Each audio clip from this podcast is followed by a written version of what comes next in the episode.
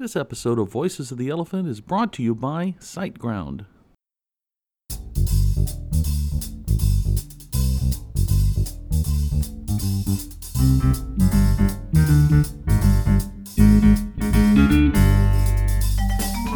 Welcome to the Voices of the ElePHPant podcast. Each episode of Voices of the ElePHPant brings you an interview with a member of the PHP community. From project leaders to user group organizers, we talk to the people that are helping make the PHP community special.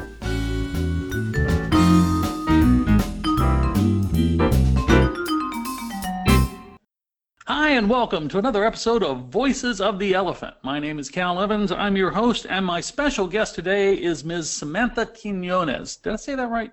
You got it right on. Oh, Okay, I, I was I've been practicing it because I listened to our previous um, episode, and I was like, I, I think I've been saying that wrong all this time. It's I a thought I mouthful. Well, I'm glad I did. Hey, um, as I mentioned, we talked back in 2014 at ZendCon 14, and um, that's it's been a while, and you've changed jobs and all this. So let's catch up a little bit before we start talking about your ZendCon. Tell us what you're doing now.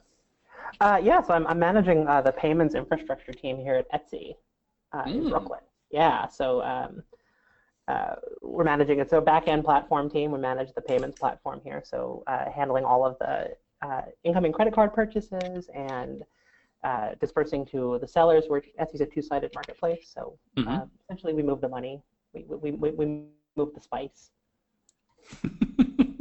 I get that joke. now, um, Etsy, I- I I know uh, what Etsy is, but I I don't follow it that much. But if I'm not mistaken, uh, Rasmus is actually uh, working with y'all, right? Yeah, Rasmus is, is here. Um, uh, talk to Rasmus uh, pretty pretty frequently on Slack. Um, Hmm. Yeah, no, uh, Rasmus uh, works on a lot of our big sort of infrastructure, PHP infrastructure. So we're a PHP shop, um, and works on like a lot of our uh, big PHP infrastructure uh, projects here. So we recently just uh, upgraded to 7.1, Oh, nice. a big effort for a, a big uh, for a big company like us. And once I- say I was gonna legacy, say, that- company that that had was to have founded in been- 2005. But yeah, um, but yeah, so we, we just got everything up on, on 7.1, which is really really exciting for us. And uh, and Rasmus um, and uh, some other folks here, Will Gallego, which some people you may you may know Will, uh, worked really hard on making that happen. Yeah. Yeah, that's um, the. It's easy to me. Uh, well, anything, uh, nothing in y'all's situation is going to be easy because you've Yeah. just got such a huge infrastructure. But the move to seven one is either going to be very easy for people that have been keeping up and are current on 7, or it's going to be very difficult for those who are um, moving from one of the 5 version. I, I was talking to a company recently that's still running five three and they want to move to Oh, 7. wow. I'm like, oh man, that's going to hurt. But it's not impossible. It's just you, Yeah. you got to step very carefully when you're when you're doing that. Yeah, it definitely was a it was a smaller a smaller job than upgrading to seven. Mm-hmm. Um, Oh yeah. yeah. Now you run a you manage a team. Now, of course, you managed um, a team at AOL, but you you were doing a lot of hands-on coding as well over at AOL, right? Yeah, at AOL, I was uh, I was a, a principal engineer, so I didn't actually manage anyone. I was uh, in, in the technical leadership uh, track, and uh, now I'm I'm not doing real work anymore. I, I do mostly management stuff. Hey, okay, um, I, I got to stop you there because the Managers Guild, the handbook tells you you're not allowed to say that. Okay. I keep forgetting it's a secret. No, I, I moved over to, to do more people management stuff, which I had been doing prior to AOL, uh, and I'd really missed Yeah. uh, missed doing it. So yeah, I, I manage a team here. Um, they're really fantastic engineers. I love working with them. Cool. I, I really love managing funny people. developers. Yeah. It- It's it's um, it's almost as fun as coding, um, uh, but you know, just helping people along with their career and um, you know putting together, bringing a project together and stuff like that. That to me, that is that's time well spent in my book. So. Yeah. Um, let me, let me ask you this: uh, What's the most fun part about managing that you that you're doing?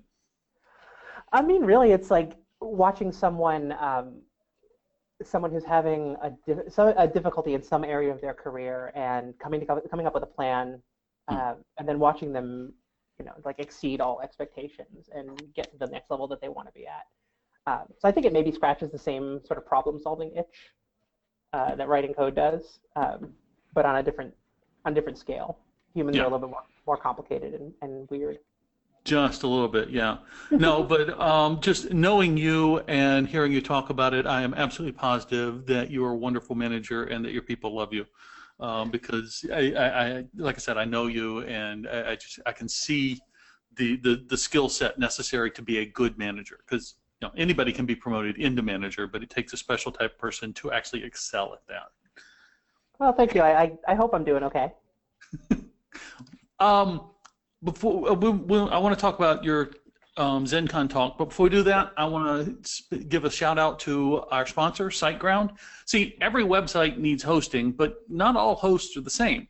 Now, if you're looking for a solid and secure host for your website, your web application, or your web store, check out SiteGround. They're rock solid technical people. They're easy to people to work with when it comes to support, but more importantly, they're fun people to be around. Now, if you run into them at a WordCamp or a PHP conference, stop by the booth and talk to them. You'll see what I mean. Now, when you're ready to select the host for your next web app, check them out. You can find out more information about them at siteground.com and make sure you tell them Cal sent you. Okay, I am going to ask you about your talk, Samantha. Okay. Yeah. Um, it says keynote, Samantha Quinos. Um, you can either explain what you're talking about and we can talk about it, or you can say it's a secret and this to be a real short podcast. yeah, no, it's, it's not a secret. Uh, I'm giving a talk about uh, sort of the history of engineering and how that led us to software engineering and why the engineering that we do uh, in our day-to-day lives is so important uh, for the, the, future and uh, the growth of our society and our economy and uh, for our kids and our grandkids and, and their their future. So we're, we're Oh, really please tell me this is right your now. new Revolution talk. It is my new Revolution talk. It's a, Oh, a, a bit updated. Um, so, so the, the industry has had some interesting uh, some interesting moments in the last year, and, and I'm, I'm trying to highlight some of them. Um, yeah, so it's, it's updated. It's all new for ZendCon, so this is the first time I'm giving this version of the talk. Uh, but the same general theme uh, carries forward about sort of our responsibility as engineers and, and honoring where we came from in the past. Mm-hmm. The, I I saw you give a, a version of this at Tek. What was it? A couple years ago? It was And- uh, yeah, Tek Tek 16 maybe. Yeah, that was the, the, the one in St. Louis. We had the casino night where I really stunk up the joint, um, being a blackjack dealer. Uh, everybody wanted to play my table because everybody basically just won. I, I was playing Calvin ball, not really blackjack. But, um, I saw you give it uh, at, at that, and I was just absolutely blown away. I mean, I've, I've seen you talk in several different conferences on several different continents, and um, you know, it's always a pleasure. But uh, that talk has always stuck with me, um, and I, I can't wait for the the ZendCon um, attendees to to to get a hold of it. I, I- appreciate that. It's it's a it's a subject that's really um, important to me. I I really feel like our profession.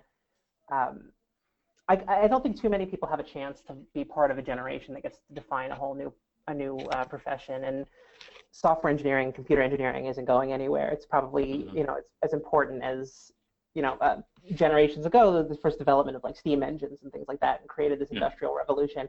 Um, has really defined sort of the way that, that we live and, and we're like the first generation or two uh, of people working on this entirely new type of technology that's going to change everything about the way we i would say live but i think that's too small a term like the way that we experience ourselves and experience the universe um, is, is Yeah. going to continue to be colored by computers and by software Yeah, and, and yeah, I, I'm old enough to remember back when the, the pre-internet days when you know I was doing I was building applications, but it, it was a totally different thing. And then the internet came along, and I'm like, ah, you know, is this thing serious? And I knew it was serious. I knew it wasn't a fad when I saw a Toyota ad and it had their domain at the end of the the ad on TV, and I'm Yeah. like.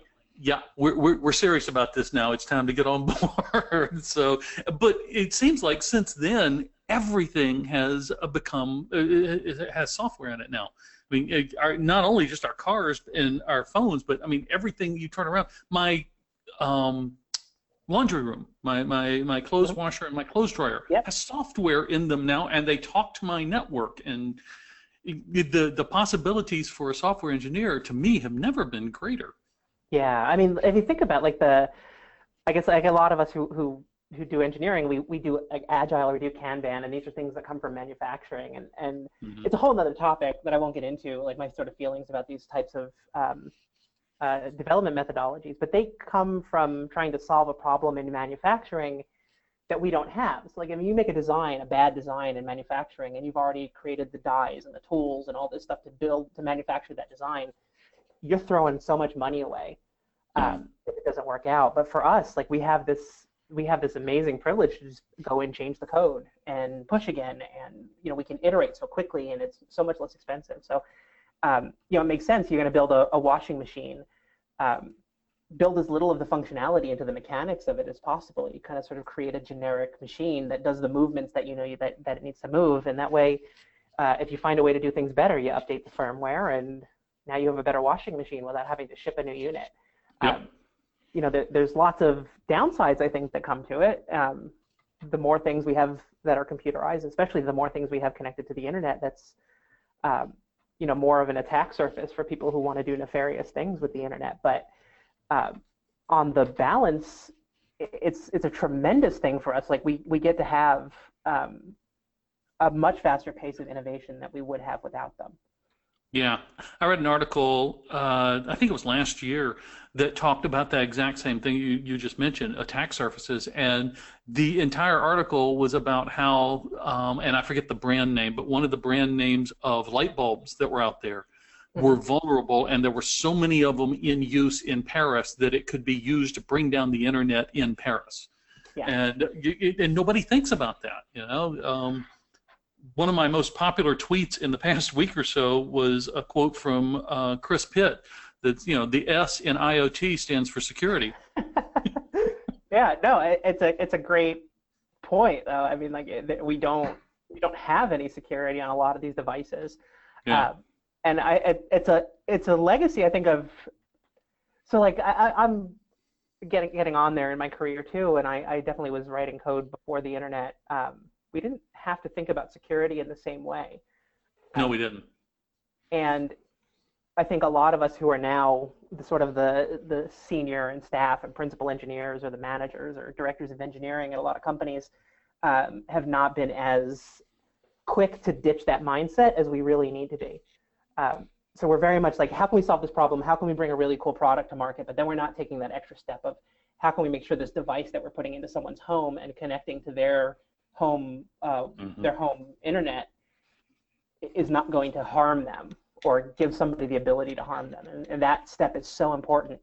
Um, and I, I'm just not seeing it happen enough that people are thinking about that. So like yeah, well, to me, the wheel has come full circle. I mean, I remember the early days of the internet when, you know, hey, we can send email from point A to point B. Nobody thought, hey, I can send a million emails to random people. They just were pleased that we could do it. So yeah. security wasn't really that important. We just wanted to be able to do it. And that's the way IoT to me looks these days is early days of the internet. Yeah, no, absolutely. So uh, you know, it's amazing that we have this device. You put it, you buy this thing from Google and you or from Amazon. You put it in your house and you can tell it to play music, or mm-hmm. ask about the weather, or you start your day by asking, you know, what's my first meeting this morning, uh, and that's amazing. But uh, like I think as humans, like we bring these things into our home and we trust them implicitly because we say, well, why would a big company put something that's dangerous in my house? And um, you know, it's not that it's not that anyone at these companies is doing anything malicious. They're just not thinking, well, what are all of the possible ways that yeah. you could use a device with an with a hot microphone in somebody's house to get private information about them, or exactly. to monitor whether or not their house is occupied and they've gone on vacation and now it's a good place to to, to rob. So I think it, it's that extra step and, and having the sort of defensive, uh, almost paranoid mindset when you're shipping products about how people could abuse them as well as use them. Yeah, and a lot of us don't yet have have not yet developed that. I know my I'm a, I'm starting to develop mine. Um, I have an Amazon Echo Dot, and it stays wrapped in tinfoil and in the freezer when I'm not actually doing development. So, you know, just can't trust it enough. So. Yeah, we haven't quite. Uh, yeah, haven't quite gotten to that point yet. Yeah, well, you'll get there. You know, Yeah. comes a day. you, you get old and cantankerous like me, you start doing stuff like that. Hey, I want to thank you for taking the time to be with us here on Voices of the ElePHPant. Before I let you go, um, regarding ZendCon, what's the one talk that you're looking forward to seeing yourself? Yeah, so uh, Edward Barnard is, is giving a talk about uh, Cold War supercomputing. I, I went and actually looked on the website because I couldn't. It's a lot of long title and I couldn't remember. It's Big Iron PHP lessons from Cold War supercomputing. Uh, I Hmm. saw a talk that he gave at Tek on a similar topic where he was talking about the um, uh, where he was talking about uh, some like other uh, early computing technology, and he it was just fascinating. And I love the subject, and I love the way that Ed talks about it. So I'm really pumped to see that talk. Yeah, yeah he, he's a great guy. I interviewed him back in June at Cake Fest and just released it. Uh, uh, I think last week, week before last. But um, he's fascinating. He really Yeah. is. So Yeah. um, great guy to just um, sit down and talk with. And if you're going to be at ZendCon, make sure you find Ed and do that. Just sit down, and talk to him. He, he's a fascinating person. He Okay, really. I'm, going to let you go. Thank you so much for taking the time to be with us here on Voices of the ElePHPant. Um, from a community standpoint, thank you for everything that you're doing for the PHP community because you contribute so much. Your conferences all the time speaking, and I know everybody says, oh, but you know, you get free airfare and two nights in a hotel, but they don't really understand the hours and hours it takes to build a good talk. And I know keynotes are even more difficult. So thank you for everything you're doing. Oh, thank you. It's always a pleasure. And for everybody else, thank you for spending some time with us today, and we'll see you right next time right here on Voices of the ElePHPant. Thanks for listening to Voices of the ElePHPant. Voices of the ElePHPant is copyright EICC Incorporated and released under a Creative Commons Attribution, No Derivatives, Share and Share Alike license. To nominate someone to be a guest on Voices of the ElePHPant, visit our website and click on the nominate link. The URL is voicesoftheelephpant.com. ElePHPant is, of course, spelled E L E P H P A N T.